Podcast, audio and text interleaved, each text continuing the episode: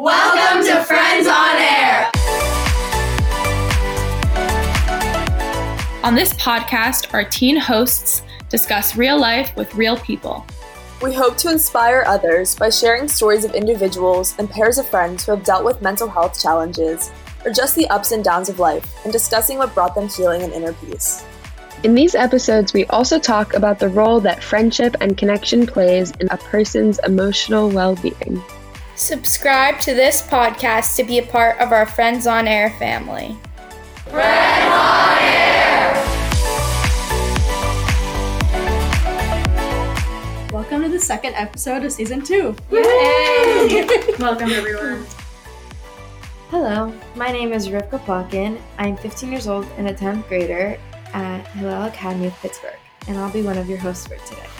Hi, I'm Marley McFarland. I'm a 12th grader at Oakland Catholic High School, and I'll also be one of your hosts today.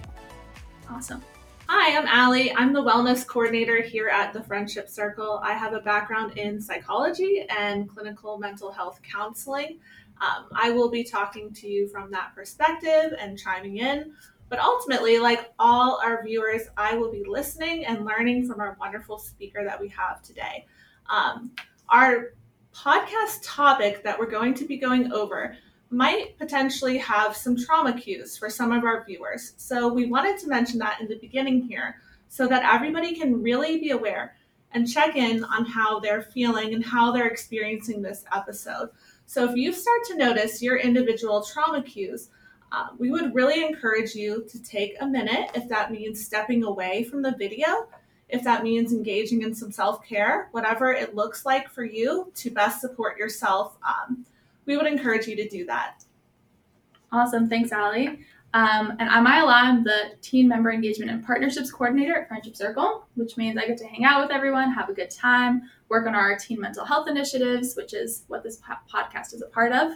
Um, and I'm really excited to listen and learn from everybody, like Allie said. And I'm especially excited because our guest today is somebody who has been involved with lots of different Friendship Circle activities, um, is just a participant in our community. And we're really excited to have you here on this format, this platform, um, because it's not a space that you've entered yet. Um, so I'm excited. In today's episode, we'll be exploring the power of community heal- healing by hearing from our guest speaker, Maggie Feinstein, the founder of Pittsburgh's 1027 Healing Partnership. We're so excited to have you here. So, Maggie, if you just want to introduce yourself, just anything you want us to know about you, where you work, what you do, anything. Great. Thank you for having me. I'm super excited to be here. I'm really good to meet you too and to see old friends as well. Um, so, I am the director, as you said, of the 1027 Healing Partnership. I work at the JCC in Squirrel Hill, which um, is also where I'm from in Squirrel Hill. Um, I grew up in Pittsburgh, and I literally grew up in the offices where we are currently located in the JCC um, approximately 30 years ago, doing ceramics up there, and now getting the opportunity to work at the 1027 Healing Partnership in the same building. So that's fun. And um, I work there um, and also my kids go there all the time and it's uh, nice to be in such a familiar place. So if you could summarize just what you want to talk about today in one sentence what would you say? Yeah so i want to talk a little bit about the 1027 healing partnership um, what we do what kind of organization it is and i also want to talk a lot about the way in which we see healing um, and trauma as actually opportunities for engaging all members of our community um, you know, and how we can reframe sometimes the ways we think about that. Great. So, right before we get into it, I'm just going to pick a little question, a fun speed question. What was your favorite part of your day today? Favorite part of the day today? I mean, right now, because I'm kind of excited to be here, but that's kind of a lame answer. So I'm going to go, I'm going to say right now, it's fun to be here. It's also fun to be looking out at the street and see people passing by. Like, I like all of this. Um, besides that, my favorite part of today, we just adopted two small dogs, and so oh, getting to walk my thank you. Um, that is a huge deal. It is a huge deal. Well, and we're not really small dog people, and it sort of happened. It was a serendipity thing. But they're these two small Lhasa Apsos, and so walking them in the morning, they're really, really cute, um, and they also are really snuggly. And so starting your day with a little snuggle from these little dogs is I great. feel like we might need to put some pictures in. yeah, I think they should come by Friendship Circle for a Yes. therapy, dog, therapy dog day. Yes. Absolutely. Of course. The next episode should have therapy Oh dogs. my Yes. gosh, that really. That's a good idea. Have, like, have you ever seen those BuzzFeed videos where the celebrities just play with Uh-huh. puppies? Like that's That's what I'm so- envisioning. Yeah. Absolutely. And they're really good at that. They like feel like a baby, and then they go totally limp and let you just hold them like a baby. That's so How about you cute. guys? I- yeah. What are your yeah? I love dogs. No, wait, what's your favorite? Hey, I what's your favorite today? Oh, I was like, I was like, what's my opinion on dogs? Doesn't everyone love dogs? My opinion: if you don't love dogs, you have to at least love some other animal. If you don't love animals, I feel like I feel like behind that. I feel like I feel like there, there's a bit of a backstory to that. Yeah. Um, but my favorite part of today, probably, I mean, it's so niche to say this, but like just preparing for like the podcast and like self care, the self care that I did today. I ran home in between classes to like get ready for the podcast so that I didn't like look like I was fresh out of school. Fun fact: I literally came here right after uh, history class, so that was my little fun part of today. Aw. Nice. Yeah, so today was my last day of school before Thanksgiving break, so that was fun. I'm just like kind of proud of myself for getting through it because it was a hard day. Mm, yeah. So, Good for Props to you. you, thank yeah. you. I was really considering just not going, but I'm proud of myself for doing it. So, We're proud of you, Marla. thank What you. about you? I'm just kidding. My favorite part of today. Actually, I've been waiting for results on my Ancestry.com DNA thing, and it came today. It was really a lame response. I am 100% Eastern European Jewish. Okay. like 100%, like not even anything unique. No, I But it love was still fun to receive those results. Mhm. Yeah. What was yours? Allie. Oh, well, I love hearing everybody else's. Um, so I went to a, my my baby appointment today, and I got to hear the heartbeat again, which is always like super fun for me. So, um, hearing the baby's heartbeat and like feeling them kick has been really like special. I think you So, win. Uh, That's very exciting. Yeah. Thank you. Alrighty, let's get into it. You mentioned that you are the director of 1027 Healing Partnership. Can you tell us about its background, what inspired you or motivated you to start it? Yeah. So um, the 1027 Healing Partnership is a really unique kind of organization. Something like the Friendship Circle had people who thought about it for a really long time. They came up with this idea, they put the idea together, and they they created an organization. 1027 Healing Partnership is unique because it actually started after the shooting at the Tree of Life Synagogue on October 27th, 2018. And on October 28th, 2018, a lot of people got together and they said, We need to do something, right? We need to do something. We know that there are going to be a lot of needs. There's going to be a lot of work. There's going to be a lot of things that come up. We don't even know what they are yet, but we need to do something. And so um, on October 28, 2018, I was not in this job because the job didn't yet exist. The organization didn't yet exist. And I was just a Squirrel Hill resident who worked over on the north side and was definitely impacted by the fact that I knew people. Um, I, you know, it was my neighborhood, it was my community, and, you know, just even having a lot of media when I was dropping my kids off at, at childcare was really, really upsetting and really disturbing. Um, so every bit of my life was disturbed on that day, even though thank God I was okay and my family was okay. But um, but I knew that our neighborhood was forever impacted. So while the organization was getting started, I wasn't really part of it, um, which is interesting. There were a number of people who were, though, over 30 members of our community lots of the organizations that would be familiar to people, as well as the three synagogues who were in the congr- in the building that day, all got together and they said, "We're going to work together on this. We're going to figure it out. We're going to figure out how do we create an organization that will be there for the community, will continue to work on the healing that needs to happen um, for some time to come." And so I started working there. Um, I was hired as the first director, and that was about six months after the shooting. Oh, wow. So it yeah, it took a little while. They had to figure out all these different pieces. And so, what motivated me to do that was really that, um, like I had mentioned about growing up in the JCC and my kids now growing up in the JCC, I was certain that my neighborhood had changed and what I considered to be home would forever have some sort of difference. And I wanted to make sure that that was not something that would disrupt my kids' ability to feel like this was home to them and it was a safe home to them and that they could continue to always know that they could raise their family here and feel like it was safe and it was safe to be Jewish here. Um, and so that was what motivated me to do the work.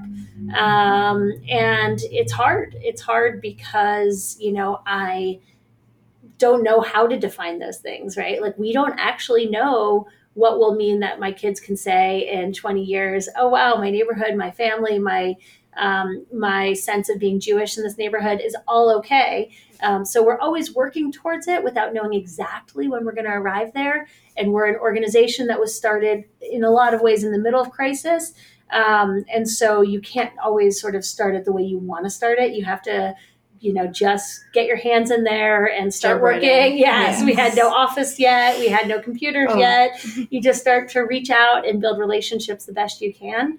Um, and so it's a really uh, unusual piece of work, but I also am 100% committed to it, um, largely because of that feeling that this is my neighborhood, my people, my family, um, and I want to make sure that we're all, you know, able to get our needs met just to clarify, I don't know, you might have mentioned this, but what's the like what does 1027 stand for for people who might not be from Pittsburgh yes. or the community? So on October 27, 2018, there was a shooting that happened at the Tree of Life Synagogue.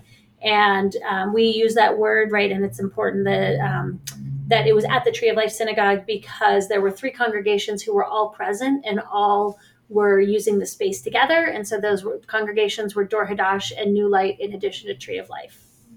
Got it. Thank you. Mm-hmm. So you mentioned that you're you're a professional counselor. I'm just like wondering, first of all, how does that um, go into your work, and then second of all, I'm also wondering is a prof- is a professional counselor different than a therapist, or is it the same thing? Really good question. Yeah, so um, so there's a lot of really weird licenses in the mm-hmm. in the mental health world, and since you guys are on the wellness committee, you know, there's um, a lot of people recognize social workers, and then you can become a social worker can become a licensed clinical social worker, and then they can be a therapist. Um, not all social workers are therapists. Um, and not all therapists were ever social workers. Um, and so, a licensed professional counselor is very similar to social work except we never went into the idea of social work that does advocacy. We stay focused in the area of counseling and clinical work. Um, and so that um, field of work, I was in it for a little over 10 years. And um, the it's a it's a way that you can become a therapist without having to do research, which I was never, I never finished a statistics class. Don't tell any of your teachers. it was not my strong suit. And so I was very anxious about going back to grad school to become a psychologist where I would have to do a lot more statistics and a lot more research um, and wanted to just focus on the part of relationships and how we build relationships and then how to also we focus on people being able to get their needs met without it always being necessarily about the diagnosis that comes with it, but a little bit more about what's getting in the way of our ability to function. And so I feel like as a licensed professional counselor, it's an LPC, um, that I'm able to really focus on the people and I don't always think as much about the pathology or the okay. thing that you know people may say is wrong. I can sort of more focus on what they want to do and how they might want to get it right. Yeah. So it's a therapist, but I would say that you know different therapists have different skills, and mine's really much more about relationships. So like with your um, degree and everything, like um, who, first of all, who does your organization serve? I know you kind of already touched on this, but if you want to talk about it more, and then also like if you want to be more specific about the kind of work that you do. Yeah. So, um, so when I became a therapist, the what inspired me to become a licensed professional counselor, I was actually working um, in an organization, and I thought I wanted to do organizational development and like nonprofit leadership. So that's how I ended up in that work. But then when I was there, we were working in um, in a juvenile detention facility where kids were um, pending different kinds of disposition and um, and in that work we had a mentoring program. And so i was really just doing the organization but i learned oh i, I want to dig in deeper. I want to understand the mentors. I want to understand the mentors and the youth relationship. And i was like i'm missing something. And so that's when i went back to school to become a therapist. And um, so that work for me has been a little bit different than where most people picture therapy. Therapy often happens in an office, and you know, you picture a couch or something kind of comfortable. But instead, what I've been doing for most of my professional career as a therapist was working in doctors' offices And so when we go to the doctor, sometimes the doctors have an answer, right? Like we go and they can say, "Oh, I see your strep throat, and here's your antibiotics, and you can get better." Um, but a lot of the times, it's instead my stomach's been hurting for a long time, or I get these headaches at weird times, or I have a skin rash, and they don't really know why. Um, and when they don't know why, sometimes we start to look at, okay, what's the bigger picture? When does this happen? What's the context it happens? And so um, the idea that, you know, we're whole people are, as I often said in medicine, our heads are attached to our bodies. Um, and so most of my work in therapy was about how do we bring that all together? How do we look at a whole picture instead of just, you know, trying to be like, okay, there's something wrong or there's something right, and just look at things a little bit more, um, more in a gradual sense. So, what does that mean for the work I currently do? It's very different than what I was doing in most doctors' offices, except that in doctors' offices, we saw a lot of traumatic loss. When somebody has a big loss in their life, somebody dies, and it really is hard, we feel it physically, right? Like the idea that you have a broken heart is actually real. Um, and so I saw a lot of people in the doctor's offices with traumatic loss, and it wasn't what I had expected when I first started that work. Um, but when I started this job, it made sense in some ways because I was used to that. And I was also used to doing supportive counseling in non traditional environments. Like I didn't really think about it as a comfortable office with a pretty couch and good feng shui. I was used to sort of seeing people wherever they were and seeing the doctors wherever they were. Um, so when I started this work, I was like, okay, I get this. I get the idea that um, people can become vulnerable and talk openly, and it doesn't have to just be in a more conventional place.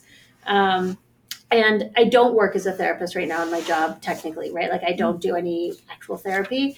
Um, on the other hand, everything's about relationships, Yeah. and everything in healing is about Right. connecting to people. And we'll talk more about that. In the um, like, I guess, what would like a day at the 1027 headquarters look like, or like what kind of programming do you offer the community? Yeah, and, and you asked a good question that I forgot to answer. So thank you for reminding me, which was about who are our people, who is our community. Um, and so the um, what is it? I'll start with the who's our community and who are our people, and then um, what does a day look like? But um, the way that we often think about who are our people, right? That we, um, like Allie had talked about a little bit before, that a lot of us were touched by this event. This event was really disruptive and really difficult for a lot of different reasons to a lot of different people. But the way that I often think about it is that if you have an onion and you cut it in half, that who our people are, we start in the middle, and those are the people whose family members were killed or who had to witness such a difficult event. And then, you know, the next layer out are people who are often go to those synagogues and are there usually, but maybe weren't there that day, or the neighbors around by. And then there's people like myself who are a neighbor, don't, don't live directly there, but you know really care about a lot of people who were impacted. And so if you think about the onion, one of the things about who are our people is that everyone has a place on that onion. There's no one who's off of it. It's not it's not like there's any reason to exclude people, but that we have um, people that we serve and we do specific programming who are that center of the onion, the direct victims. We want to make sure that we get them what they need in a number of different ways. We want to make sure that we've supported them in um, in their healing process, but we also want to make sure that we've supported them in the way that their private experience of grief became very public that day, and how can we help that? Um, and then you know the rest of the community, I think there's a lot of different ways we think about how how to offer support. One is just to teach what a trauma is, and that's some of the work I've gotten to do with Friendship Circle um, and other organizations like Friendship Circle that before 1027 i think there was more of a communal thought like oh trauma happens to other people right? And so what it opened us up to was like you know what? Actually we're all equipped to handle trauma. It's not a dirty word and it's not something that has to stay out there but like we can. We can sort of handle it um, and that we're best equipped to heal from trauma when we can name it and when we can do it together. And so the less that people feel like they have to feel ashamed or quiet about it, but rather can say, This is what's true for me, the better chance they have of also finding what their Like, healing journey is. Des- Like destigmatizing it, if that if that Yeah. was a word. Not sure if it is, but totally is a word. And yeah, exactly. like taking away the stigma from people saying, you know, it, it was a trauma. It was Yeah. Yeah. people being able to say that freely, not like overusing the word and like, Yeah. you know, just catch casually around because that is like a cue for some people. Yeah. But definitely like admitting that like not everything you have to be okay with and some things it, you need to heal from. Yeah. Yeah. And I think trauma cues are so interesting because, like, right, that what just like Allie said, like when we notice it inside of us, it doesn't always mean that that's bad. Right. Sometimes it just means we have to pay attention to it, and we have to say like, well, what does this mean right now for me? Does it mean I actually need to like calm my body down? Or does it mean like I didn't realize this bothered me until all of a sudden my heart started racing, and then all of a sudden I realized it bothered me. Um, and I love what you said about the destigmatizing because um, it's totally true. And it's what I learned from doing the training tracks with Friendship Circle in this part of this work is that like none of us know all the answers. None of us know everything there is to know. We are all learning constantly. And when I did a training tracks, uh, one of the programs with Friendship Circle, during COVID, because COVID was another time where we realized, gosh, trauma and the trauma of kind of dealing with this is going to hit everybody in different ways. Um, either it's because of loss or because of isolation or school or all the different ways that we could um, end up experiencing it. And so in that training track, somebody was like, you know, actually, this is very similar to what we do at Friendship Circle regularly, which is that people are stigmatized and excluded a lot of the time for different things that are either visible or invisible and that what friendship circle does is really try to make it an environment where people can engage regardless of that and i think that's exactly what we hope trauma looks like in society that like i may not have to know why someone experienced something to then say oh but i can still be a supporter and i can still be a friend to you um, and you can help teach me what are some of the ways to be a good friend to you in those moments um, and it's not that the trauma has to define us it's just that we can acknowledge it alongside the other pieces of us too which I think segues perfectly into the follow up. In your opinion, what does community healing look like? Yeah, it looks like that. It looks like um, being in relationship. Um, yeah, I mean, I think so. So, what does individual healing look like, and then what does community healing look like? And so, you know, I'll ask all of you. You know, what what has been healing to you before when you've had an individual injury, either like emotional or physical? So actually, it's interesting you bring that up. I hope this is answering your question. But recently, I had um, like a past trauma like come up because someone was insensitive about it, and what uh, I actually turned to Allie for some help, and what she told me was that sometimes when you're brought up, when a trauma is brought up to you, your body doesn't know whether it's going through it again or if you're just reliving it. And therefore you go you can go into fight and flight which is exactly what happened to me. Mm-hmm. and i had one of my best friends who was with me at the time and she immediately like hugged me and took and she like she first asked me of course like what can i do? What will make you feel better? What will calm you because my i was shaking i was like mm-hmm. everything i was having just a response to what was happening yeah and she immediately asked me what she could do as a resource and she gave me a big hug because that's what i just needed i needed to like feel that and i feel like that was something that was very helpful to me personally yeah deal with it yeah good for you and that like it was somebody who was there with you you were right. alone yeah. i wasn't alone. and then the physical touch piece for you Yeah. felt right right yeah that's awesome Yeah. I just think it's yeah, I think that's like very that's so great that you had that person with you because I think that like I think that like kind of perfectly connects what you were saying before about like understanding a tr- person's trauma even if you didn't go through it like Allie actually just talked the other day about um, sympathy and empathy and I think that um that look at you. All right. I mean, like, th- I- that, that just reminded me exactly of that talk because, like, Yeah. what your friend was doing was being sym- sympathetic or empath- empathetic. she was more sympathy she's never Yeah. she she she didn't necessarily go through it but she is Yeah, but- Yeah, I think that empathy is like even if you didn't go through it, like you can still try and put yourself in that person's Right, shoes right. and like um, try to understand. I think that's like everyone deserves a person like that. Yeah. yeah, for sure love her Yeah. bean i know you're gonna watch this love you community, like what would that look like? And ideally, I think that's what you're trying to create. Yeah, absolutely. Well, the idea that as an individual, sometimes I need one thing, and as a community, for sure it's made up of lots of individuals, and like one person might want to hug, and one person might not want to hug. Right. Oh, Right? 100%. and so you end up in a place where like individual healing means that like I need to learn how do I vocalize what's helpful for me. And community healing means that sometimes we actually have to realize what's helpful for me might be actually hurtful for somebody else. Mm-hmm. And so acknowledging that. And I like how your Rivka, your example was so good also because there was someone who was insensitive and then there was someone who was sensitive, right? And so a lot of the time there's like this ability that we have in a community way. Um, we can't be sensitive to everything that we don't even know Right. exists. Yeah. Um, but we can be aware when we've hit a button, when we've hit a point with somebody that something feels wrong. And so, as a community and taking some level of responsibility, it's how do I notice that maybe I didn't get that right with that one person, or maybe I said something that was hurtful to them, or maybe my need to share everything that's on my mind is actually hurting somebody else. Right. And in the communal sense, what that means is starting to find ways that we find healing for people that doesn't hurt other people. Um, and so that's a lot of what community healing looks like in my world. And so that I go back to that late onion because there's so much to being able to say, you know what, we're all in this onion together. That's the empathy piece. And um, I can offer support and healing to the people who I know are closer to the center of that onion. And what I really also have to be able to do is lean out to get support because nobody can heal alone. We have to heal together. And so it means that sometimes there's someone that I need to offer support to. And like that day, like your friend who offered you support, hopefully, like, you know, then they could go and lean on somebody else and they can, Sure. they can find somewhere else. And we, um, we, you know, have, s- sometimes there's this fear of like, well, someone has it off worse or somebody has it Oh, worse. And so. I don't deserve to feel how I'm feeling. And the way that community healing happens best is when we actually say, No, I deserve to feel exactly how I feel, and they deserve to feel exactly how they feel.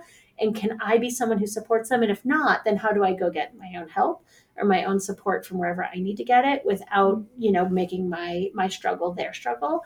And mm-hmm. that's like what to me community healing I think it's so important. And I think that we often don't do it well, not because we don't want to, but because you have to actually pay attention to do it well. You can't not be paying attention and expect it just to work out. And so that's Yeah. like the hardest part of community healing is there has to be an intentional piece. Yeah, I'm just like a quick in, to interject real quick. Um, I remember like when it first broke out, like I was like, you know, I was like, I was a young kid. I was 11, 11, Whoa. almost 12. And I was like, you know, I'm like scared to like walk around. I'm scared that people might find out because the way I dress that I'm Jewish, you know. And then I was like, and then it, like uh, like the other side of me was like, well, you don't deserve to feel scared because it didn't happen to you. It didn't Mm. affect you. It didn't affect your family. It didn't affect like people that you knew too well. It just like you knew them, but like you didn't know them that well. It's not gonna like it doesn't. You don't deserve to feel like like traumatized by by any sense. But then I like then I like talked to my therapist about it, and he was like, and it was like one of the things that opened my eyes, and it was like, even though something may not have had a direct like correlation, like it may not have happened exactly to you. It's okay to feel the effects of it, especially if it hit your community, mm-hmm. because you are a part of that community. You're part of the people that it was that the event that was targeting. Yeah. So that like your feelings about like the trauma are valid even and even if like you may not be at the epicenter of it all, Yeah. you can still have like it, it's not impossible to have like the trauma affect you in some way. Such a good point. Totally. Yeah, and I hope people really hear that um, because it's one of the things like when you said, I don't deserve to feel that way. I mean, if we're all honest with ourselves, we've said that to ourselves at some point, and it's like the least helpful thing ever to say to yourself. Um, so, like, we, while we all say it to ourselves, it is what contributes to community hurting community because there's this sense that, well, if I don't deserve to feel this way, then neither does Marley deserve to feel this way. And if Marley doesn't deserve to feel this way, that guy doesn't deserve to feel the way he feels. And like it could go on forever. It, there's no way to make that end. And the only way to make it end is to make sure we tell ourselves that we deserve to feel whatever feelings we feel. Um, that we can't we can't take away that component. And it doesn't mean that um, you know the the one of my sayings in this work often is that there's no gold medal in the Suffer Olympics. um, you know, we're not trying to figure out who's suffering the worst we're just trying to be together in that experience and so we don't have to prove that it's kind of the worst experience of it to to allow to know that we deserve to feel some type of way Right. So you often work with um, people who have experienced severe trauma in the community, and especially like as someone who's not a part of the Jewish community, and um, I obviously sympathize and empathize with the people who um, are impacted by it so much.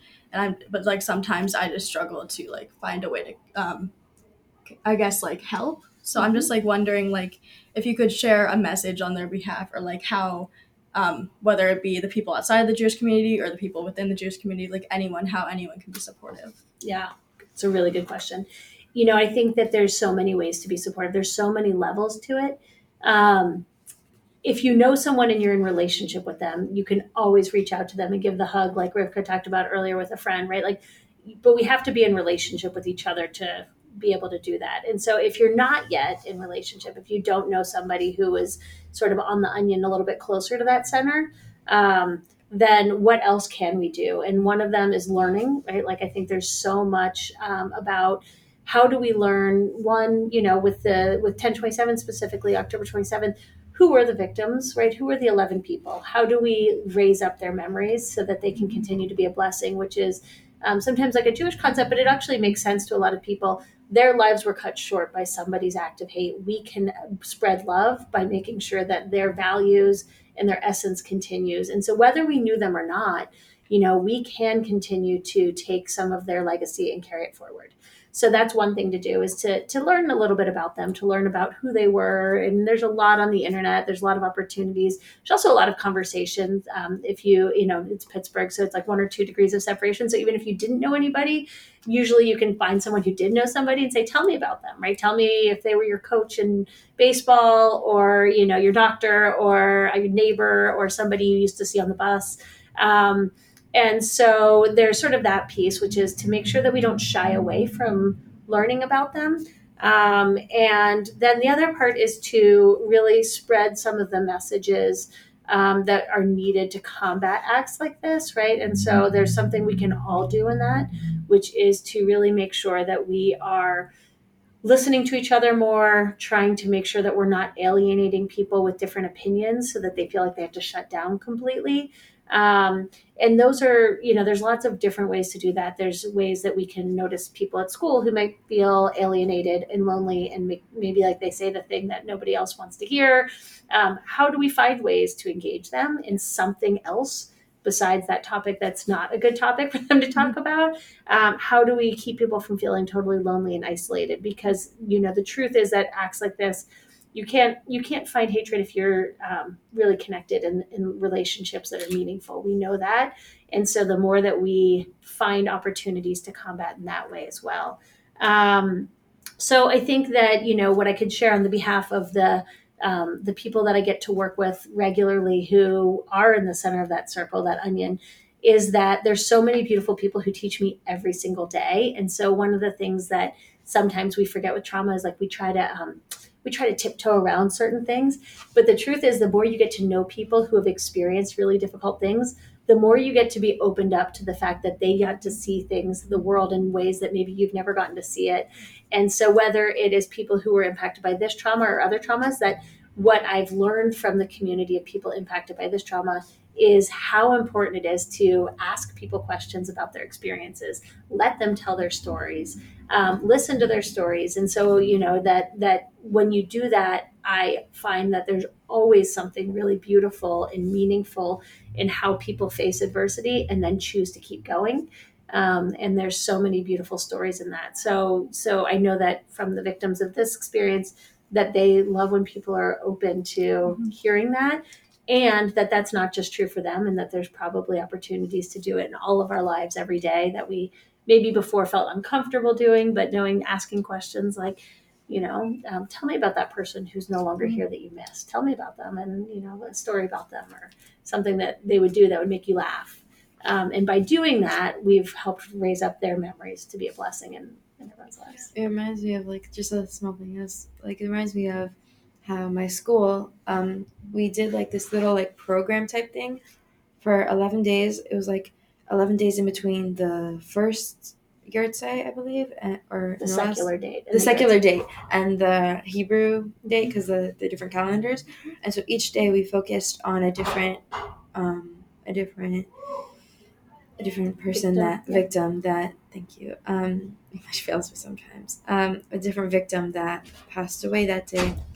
And we talk and each day we focus on each day we'd focus on a different victim and so for example one day we'd learn about you know um, the brothers and we would therefore we do something like learning because they love to learn mm-hmm. or um, we learned about actually it was a previous as a teacher that used to work there at our school that her aunt died mm-hmm. um, and her aunt loved um, kids and loved like just the idea of young children. So we did like a little like ECC like um, Parsha time with them, and so we got to spend like a, p- uh, one of our class periods with the kids. So I saw that as very enlightening, and I got to learn a lot about the people from speakers and whatnot. Just like to learn about how they lived and incorporate that into my life now for sure. It's very so nice. Yeah. It's so nice that your school did that. It is really It is nice. really cool. And it's hard to oh do. no, you can go. I was just gonna say it's hard to do that sometimes. Yeah. I think that's like really beautiful and important because I kind of what you were saying before, I think sometimes whether it be like a traumatic experience or you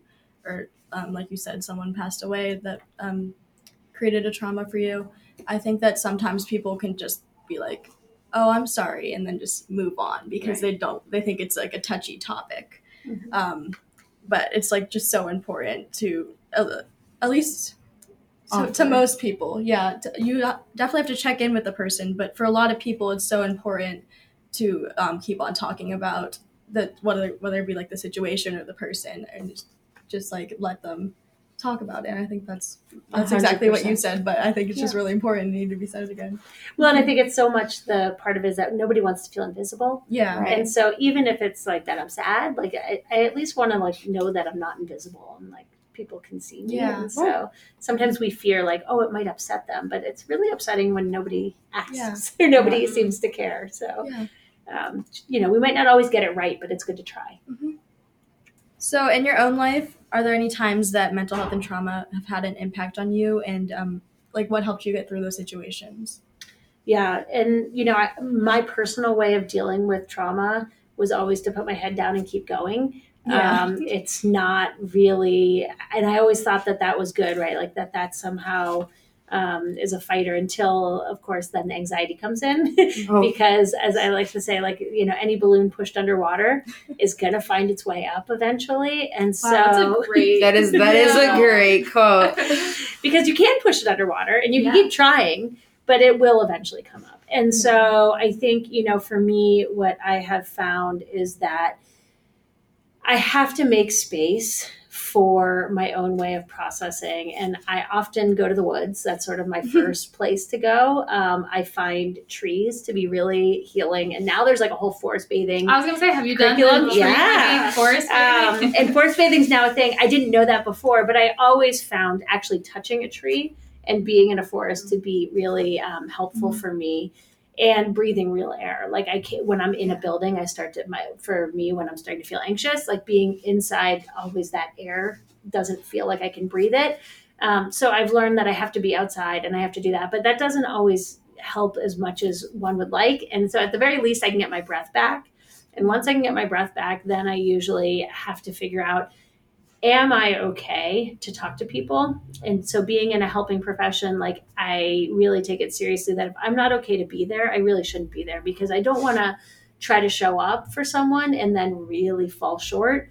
And so there have been times where I have to call off work for the day. And if I'm going to call off work for the day, I say, okay, like I need to figure out how to kind of come back. And so some of the things I'll do is journal. Um, I actually really like journaling um, when I'm feeling really bad. I like to journal what I would never say out loud. um, that's my favorite kind of journaling, and so usually is a lot of words that shouldn't be said out loud. um, but I need to get it out because otherwise it's bouncing around in my head, and I Yeah. don't really know who to say it to or how to say it. Um, and so I find that to be really helpful. And then you know, trying to keep functioning in some ways, right? Like so, making sure I cook or making sure I do something that keeps me moving, but not necessarily um, trying to pretend in my everyday life, like going to work. So some balance between those things. I love what you said about the journaling. Mm-hmm. Um, because recently I've learned, I, I think it's, and you guys can let me know if you agree, but I feel like the message that's taught your whole life is like anger is not a good thing. Mm-hmm. You know, like keep it together. And when you're angry at somebody, like it's not conducive to the relationship and it's not whatever, all these reasons why anger is not a good thing. And then recently I've learned like you need to be angry sometimes. Like it will just pent up otherwise. So I love that idea. I'm gonna take that home. That's my practical take home for today is like putting all that anger in the journal. And maybe even sometimes at the people themselves, but first in the journal. Sometimes I say like if I can write the really angry thing, then I can tone it down to maybe something Right, that's yeah, that's a good a little bit better. angry. Yeah. And uh, express what you need to say, hopefully, in a different way. Yeah, that's true. As a friendship circle staff, I am not promoting screaming or yelling, but but I but I do think that there's a lot of messages that we received as especially as girls and, and women. Yeah. You know, there's a lot about where anger is not um, something that seems socially acceptable. And so we've learned really how to shut it out. But I actually think anger is one of our most productive emotions. Like I'll tell you in the therapy work that I've done, um, when I would see people in doctors' offices, it's really hard. If someone's not talking, you don't know how to help them. But if they're Yeah. angry, sometimes it's really exhausting, but at least they're talking. At least they're saying something. And I think the same in journaling. Like I can try to make myself numb, but there's nothing that's going to come out. But if I'm journaling and I'm letting all the feelings out, then at least I'm talking. At least there's something coming out. So Totally. I think embracing the anger and allowing anger to be an emotion that we're not as Oh no, I was gonna say Rivka, you're talking about destigmatization. I know I can't say it right. I got my braces and I'm having trouble saying words. Um, you know, sometimes anger is representative of what we're going through, like mental health issues too. And I think if we're more accepting of that as a community, um, overall, we're more accepting of normal things that we might be struggling with, like depression, anxiety, right, trauma. It's all going to present in like different ways. yeah, Yeah. absolutely. Not so we're all- destigmatizing anger. Yes. Yes. All right, and as one of our final questions, can you share a favorite song or album or hobby, artwork, quote, book, something that brought you um, healing or just joy or something that relates to this topic? Anything? Um, yes, but you guys also have to share. So Okay. I'll, st- I'll start because you to. asked me. Um, and I would say that, you know, an album or a musician, I really, I go back and forth between like 90s hip hop and singer songwriter female singers. So it really depends on the day. But one of those two is most likely to make me feel better when I need. But mostly it's that I really like to sing loudly when I am feeling feeling my feels. I like to find songs that I can sing. And so either one of those works for that. And sometimes I even do that in the woods. Nice. Do you have like a go-to album or or musician? Yeah, you know, so somewhere between like Indigo Girls and Brandi Carlile, with maybe Chris Delmhorst in there too. And Chris Delmhorst is, um, I think, one of the best singer songwriters and not that well known. Yeah, I was gonna say I Um, have to look up.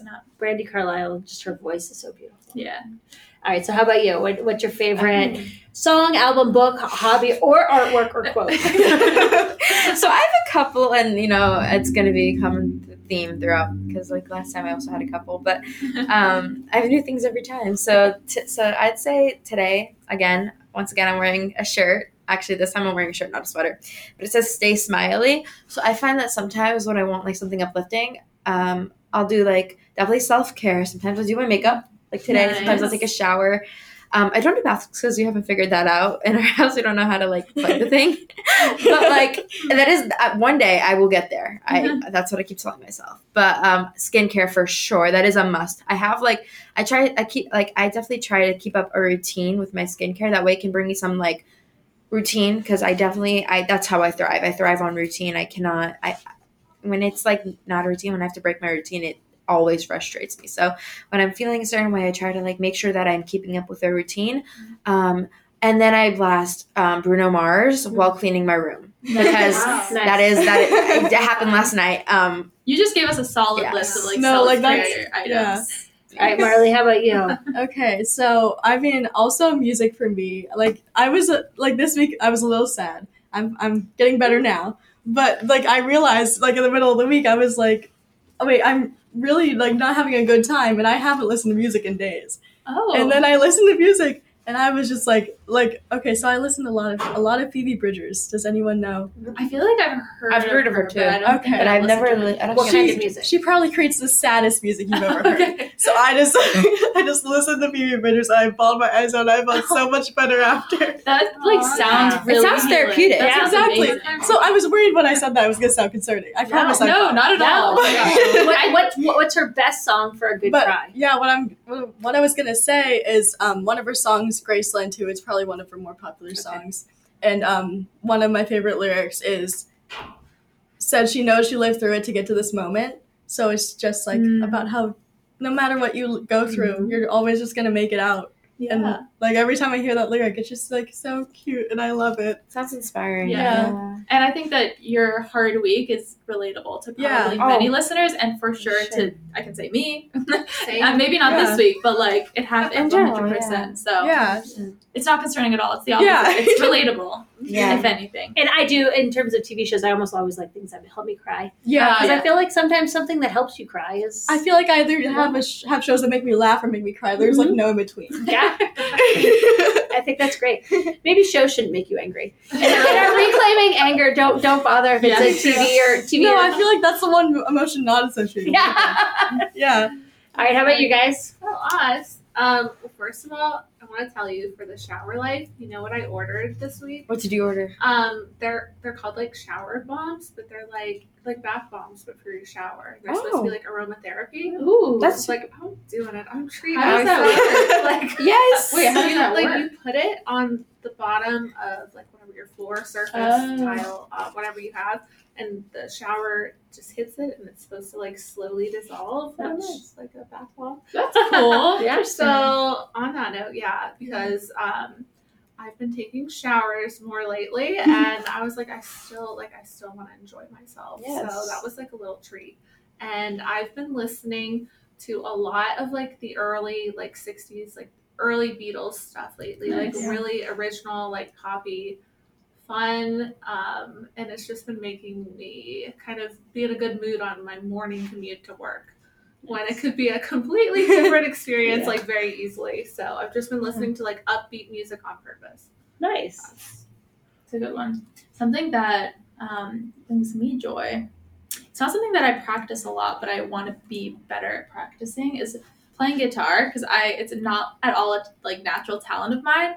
But when I get into the groove of it, it's so healing and therapeutic. So this is me taking on another um, follow up from today that I'm going to try to start playing guitar more. Yeah, I'm So trying to think if there's like a specific singer, but I'll have to share next time. Nothing's coming to mind. We went through an episode without mentioning Taylor Swift. Nope, no, we I didn't. was Oh. about No, no, no, no, no, no, no. All right, on that note, on that note, because Allie brought up Taylor Swift, I have to say Lavender Haze is Yeah. my. I play that when on my. Okay, I have like my little like people have their outro, you know, like the outro, like they put on the music, and it's like bye. My thing is I have an intro, so on my way as I walk in the door, I specifically like put my Taylor I put like put on Taylor Swift, put on Lavender Haze, and I walk in the building listening to Lavender Haze. It's my no, everyday Lavender thing. Haze is definitely like a strut song. yes, yes. It's like my little like mysterious girl. Like the like, strut in or the strut out is the question. It's the shut in. You the know shut what's- out is always Something that wasn't good for my mental health this week. Taylor Swift tickets. Oh, I was gonna Oh. say I was, I was gonna ask, but then I decided not to. um, I'm We- gonna listen to that song on my way home today. Yes, you need to. Thanks, Rivka. Yeah. Um, awesome, guys. Okay, so thank you, Maggie, for being willing to contribute and share your experiences. In today's episode, we talked about the 1027 Healing Partnership, the work that you do in the community and why it matters to you, um, how we can come together as a community and support one another. Um, we talked about friendship, we talked about empathy, we talked about so many wonderful things, and we are so grateful to have you with us today. And thank you also to our wonderful teen hosts. To all of our listeners, we hope that you'll continue to grow with us as we share inspirational friendship and mental health stories and resources in our future episodes. If you'd like to hear more stories and episodes like this one, subscribe to the podcast um, and also subscribe to our new YouTube channel. That's super important because now we are accessible to all and we have subtitles and a visual of what's going on in this room, um, which is super exciting. So go do that.